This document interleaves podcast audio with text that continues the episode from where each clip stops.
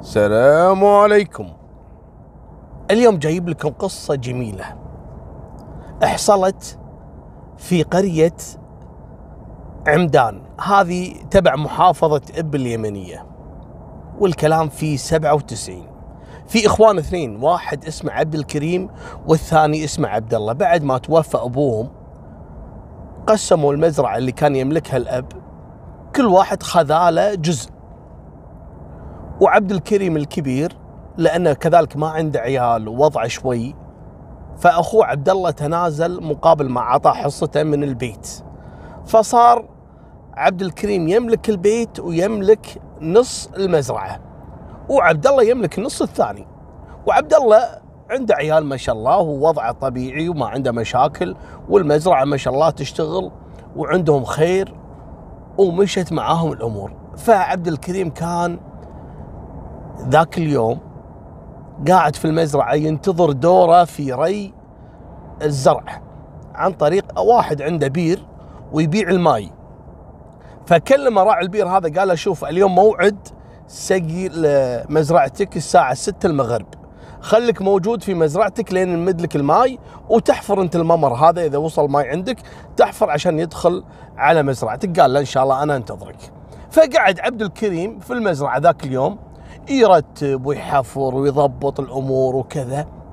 ويجي عند شجره هذه كانت تمشي على ممر الماي.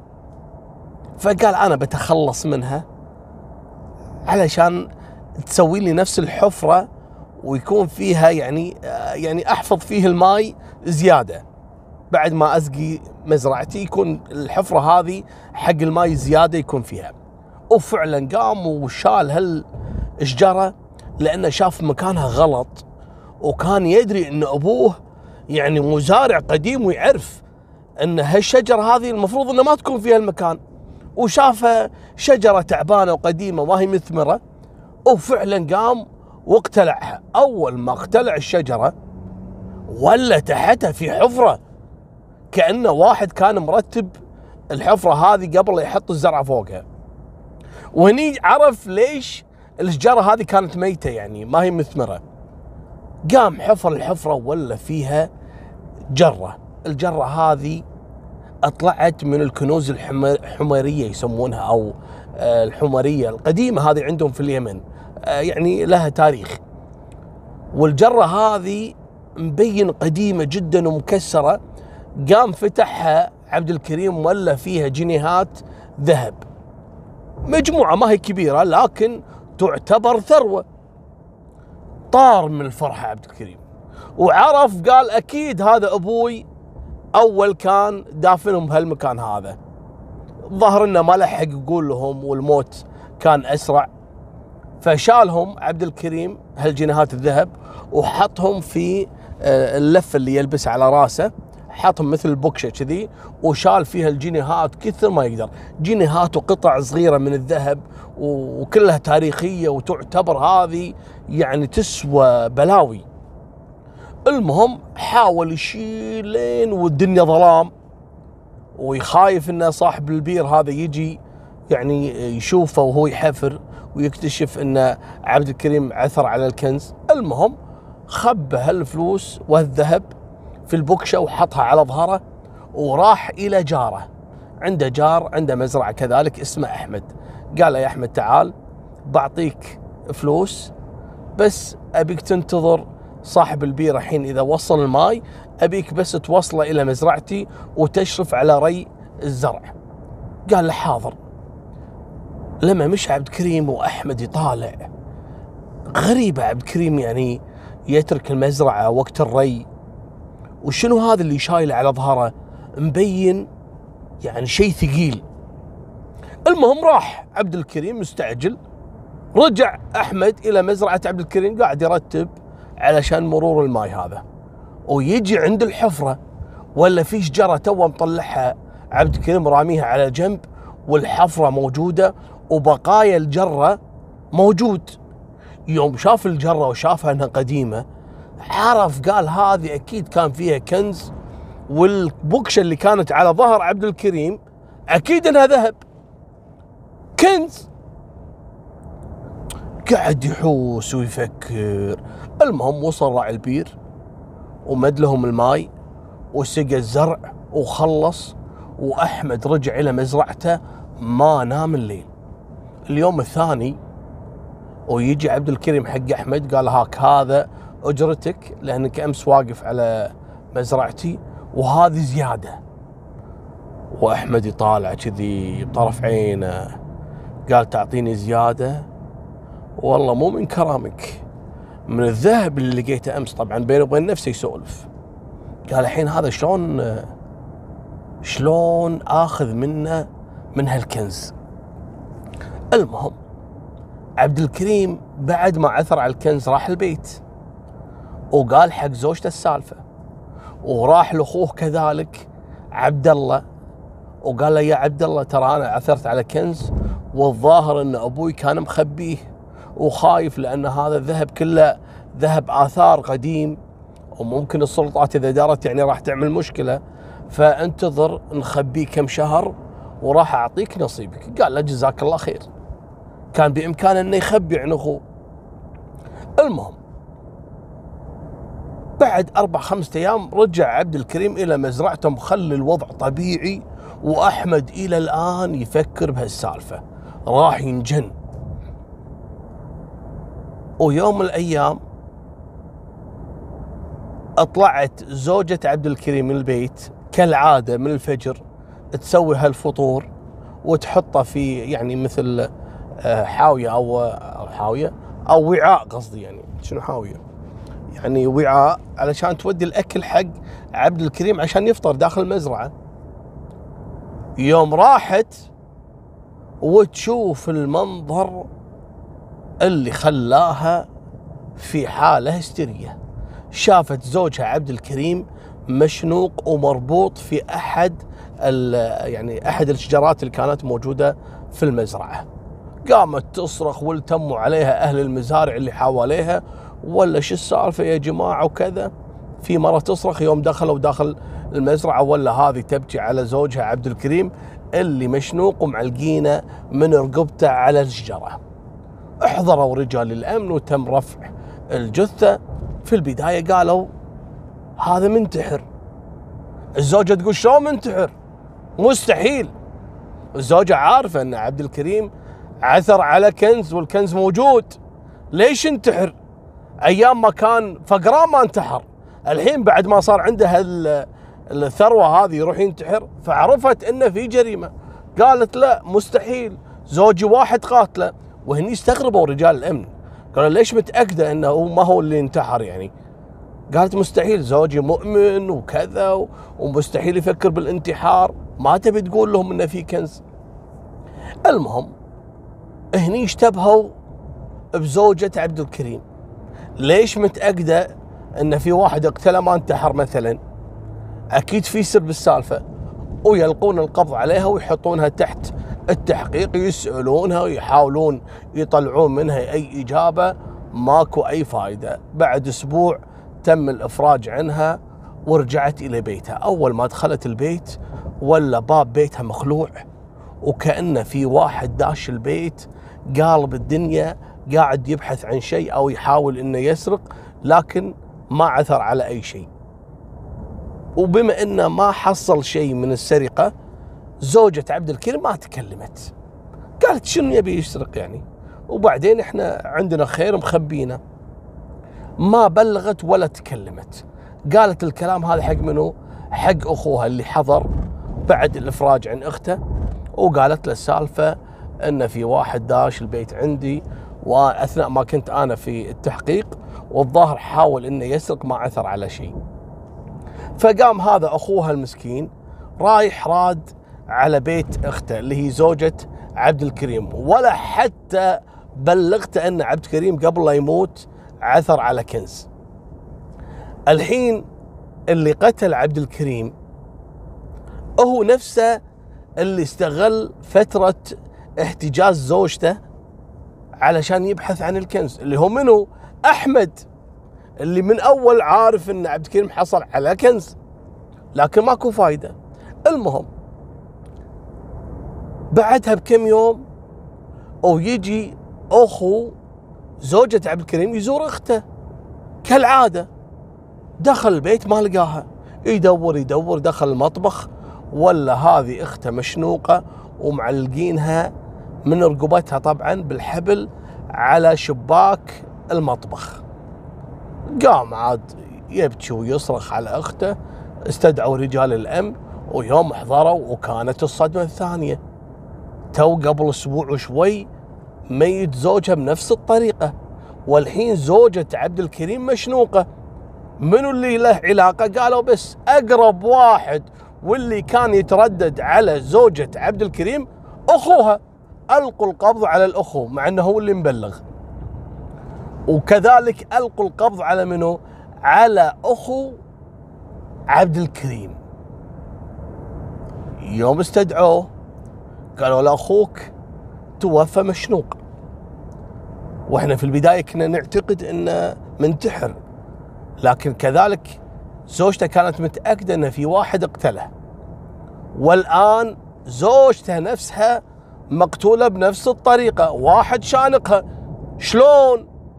قال والله أنا ما لي علم بالموضوع وشنو العلاقة ومنو تعتقد ورا هالسالفة. قال ابدا ما أعرف. احجزوا. أخو عبد الكريم وأخو زوجة عبد الكريم. تكلموا تكلموا. ابدا ما حد فيهم اعترف. قام عمدة القرية وبما أنه يعرفهم هم الشخصين اللي هو زوج عفوا أخو زوجة عبد الكريم وكذلك أخو عبد الكريم ويعرفهم ناس طيبة وما لهم علاقة في المشاكل قام وكفلهم وخصوصا إن رجال الأمن ما توصلوا معاهم لأي يعني معلومة تدل إن هذول ورا الجريمة. تم الإفراج عنهم. وراحت السالفة شهر شهرين. تسألون تقول لي زين الكنز وين راح يا ابو طلال؟ طولوا بالكم. بعد شهرين من هالواقعة ويتم العثور على جثة شقيق زوجة عبد الكريم مقتول في مزرعته هو كذلك. لكن هذا كان مقتول بطريقة مختلفة. شلون؟ هذا الله يسلمكم طلع من بيته راح يصلي وقايل حق عياله أنا ترى بعد الصلاة بمر المزرعة بس أشيك عليها عنده مزرعة صغيرة. قالوا له أوكي توكل على الله وإحنا ننتظرك على العشاء. طلع راح صلى العشاء وبعد العشاء راح لمزرعته لكن ما رجع تأخر. وعياله ينتظرونه في البيت. قامت زوجته وقالت حق عيالها روحوا دوروا على أبوكم نادوه. الظاهر تأخر في المزرعة. يوم راحوا يلقونه متوفي مقتول لكن عن طريق الطعن بسكاكين أو شيء يعني. انقلبت الدنيا. الحين هذا أخو زوجة عبد الكريم اللي ماتت قبله بشهرين. وزوجة عبد الكريم توفت بعد ما توفى زوجها عبد الكريم. شو السالفة؟ ثلاثة وكلهم لهم علاقة مع بعض. وبقرية عمرهم ما صار عندهم حوادث مثل هذه. الموضوع لا كبير. كتبوا تقرير ورفعوه إلى صنعاء وهناك كلفوا ضابط مباحث في الموضوع. قالوا له شوف القضايا اللي قاعد تحصل في قرية عمدان هذه شيء يحتاج إلى بحث وإلى تدقيق بشكل مفصل. القضية هذه في واحد قاعد يقتل بالأوادم يعني كأنه قاتل متسلسل. كل يوم والثاني يقتل واحد من أهل عبد الكريم. لازم تعرف لي هذا شنو قصته. قال لهم أفا عليكم الموضوع عندي. ويروح إلى القرية أول ما راح ويمسك العمدة قال يا عمدة تعال أنت اللي كفلت أخو زوجة عبد الكريم اللي انقتل تو في المزرعة صح؟ قال إي نعم وهذا أخته اللي هي زوجة عبد الكريم ماتت قبله بشهرين صح؟ قال نعم صح وعبد الكريم كذلك مات قبلها بأسبوع وشوي صح ولا مو صح؟ قال إي صح قال هذول الثلاثة كلهم لهم علاقة. وإنت كافل أخو زوجة عبد الكريم وكذلك أخو عبد الكريم اللي هو عبد الله وطلعتهم بكفاله فحبيبي يا تساعدني يا أحجزك أنت. قال لا حول ولا قوة إلا بالله. أنا شنو ذنبي؟ هذول ناس عائلة محترمة وأنا يعني كفلتهم لوجه الله يعني. قال لا حبيبي تساعدني. قال لا آمر أنت شنو تبي؟ أنا أساعدك. ما راح أقصر معاك بشيء. قال شوف أول شغلة من بكرة بعد صلاة الفجر أبيك تجمع لي كل الرجاجيل اللي في قرية عمدان. تجيبهم لي في ساحة واحدة. ولا تخبرهم إنك تبي تجمعهم إلا وقت الصلاة.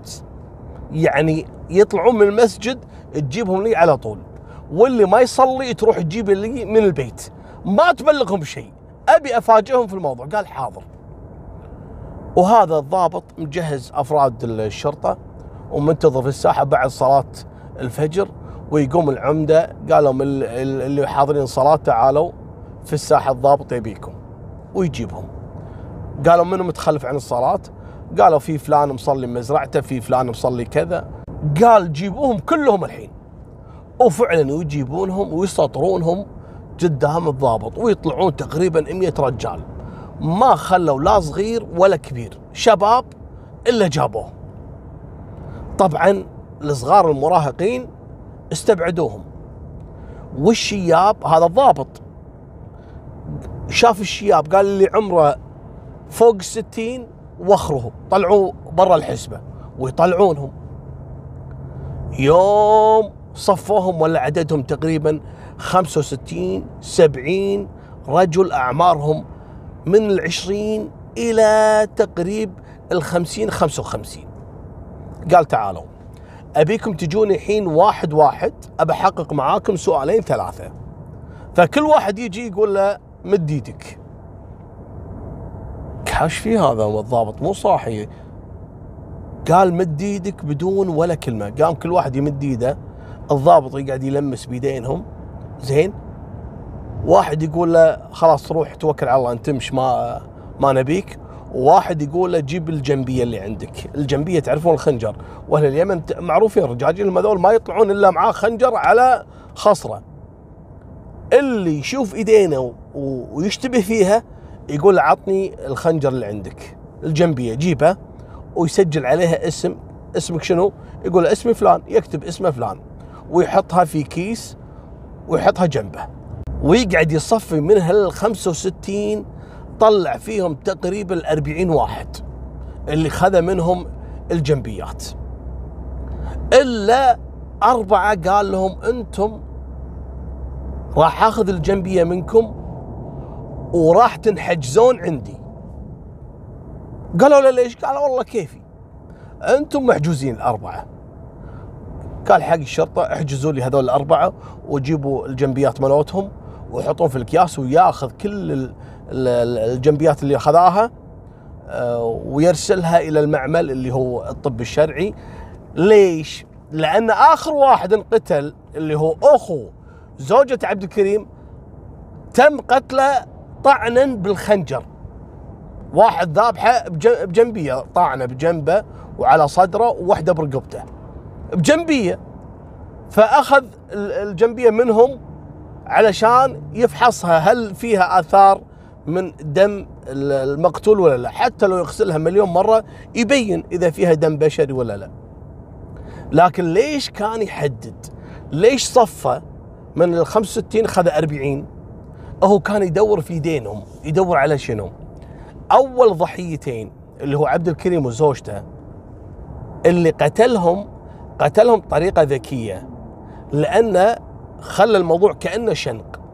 فأنت الحين مثلا تبي تشنق واحد وهالواحد هذا وزنه 90 مثلا ولا 80 شلون تقدر أصلا تلف الحبل حول رقبته وترفعه إلا تبذل مجهود قوي وترفع بحبل والحبل هذا مستحيل ما يترك أثر على إيدك. فهو كان شو يسوي؟ يطالع إيدينهم اللي يشوف فيه أثر حبل أثر جرح تقرحات. تعرفون الحبل مرات يسوي نفس الحرق بالإيد ومرات تنتفخ وتطلع غي يعني فيسمونها تقرحات. أي واحد على إيده تقرحات كان يعني أو أي أثر كان يأخذ الجنبية. واللي على إيده تقرحات كان يسحبه كانوا أربعة. وفعلا كان كلام الضابط صحيح 100% الأربعة اللي حجزهم واحد فيهم كان هو أحمد صاحب المزرعة اللي جنب عبد الكريم واللي استعان فيه في ذيك الليلة اللي عثر فيها على الكنز علشان يسقي له مزرعته. بعد ما جاء تقرير الطب الشرعي قالوا الجنبية رقم كذا اللي باسم فلان قال له أحمد هي اللي فيها أثر مطابقة لدم شقيق زوجة عبد الكريم. أو يمسك أحمد. أهلا. قال له ما شاء الله عليك قاتل ثلاثة. ليش؟ الحين اترك انت قاتل قاتل. إحنا عرفنا انك قاتل. خلاص. الأثر بيدك هذا مبين إن أنت اللي شنقتهم. والجنبية عليها أثر دم أخو زوجة عبد الكريم. لكن نبي نعرف السبب. أو ينهار الرجال. أو قال بصراحة أنا بقول لك القصة من البداية. استعان فيني عبد الكريم. إني اسقي له مزرعته. فأنا كنت مستغرب. وخصوصا انه دفع لي مبلغ كبير واليوم الثاني اعطاني زيادة.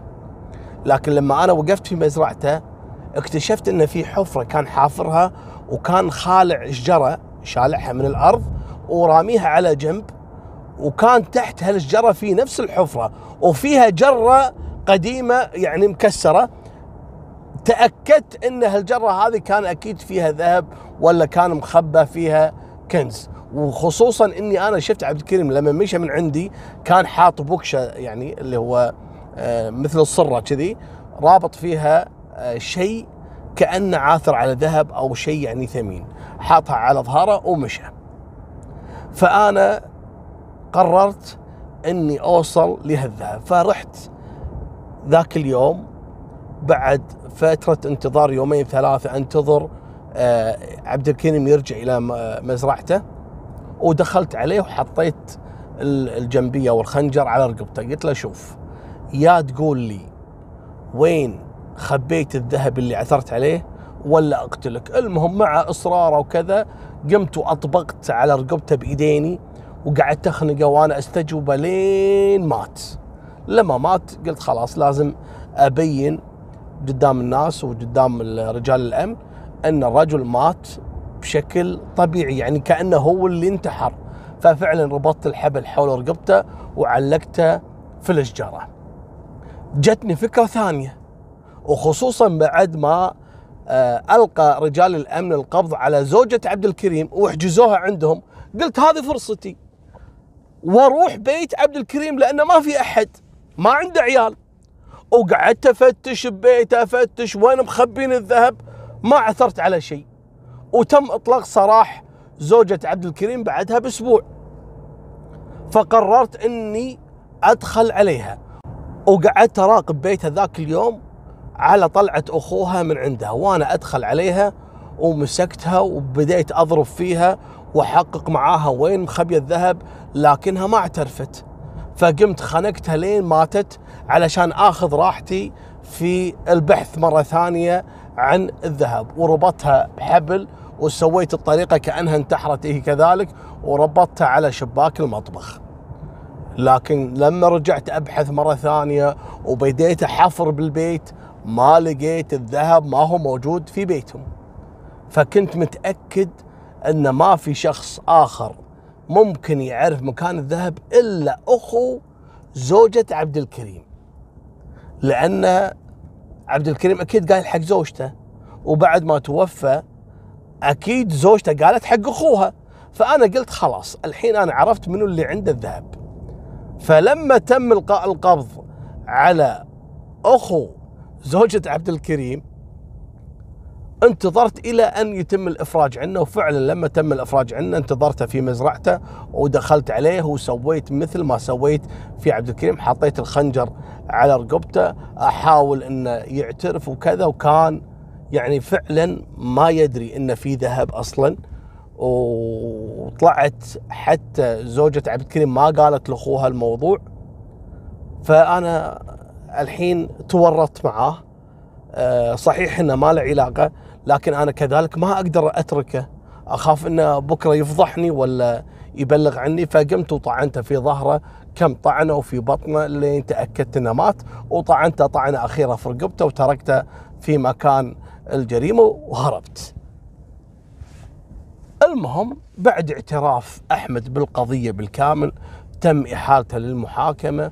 والجريمة هذه كانت في 97 لكن في عام 2004 تم تنفيذ حكم الإعدام في أحمد في محافظة إب وتحديدا في ميدان سجن المركزي وهني انتهى أحمد القاتل. لكن تقول لي يا أبو طلال زين الذهب وين راح؟ طالع الذهب وين؟ الذهب موجود عند عبد الله أخو عبد الكريم. وعبد الله الآن يعتبر من أكبر تجار مواد البناء في محافظة إب. وهذه كانت نهاية سالفتنا وفي أمان الله مع السلامة.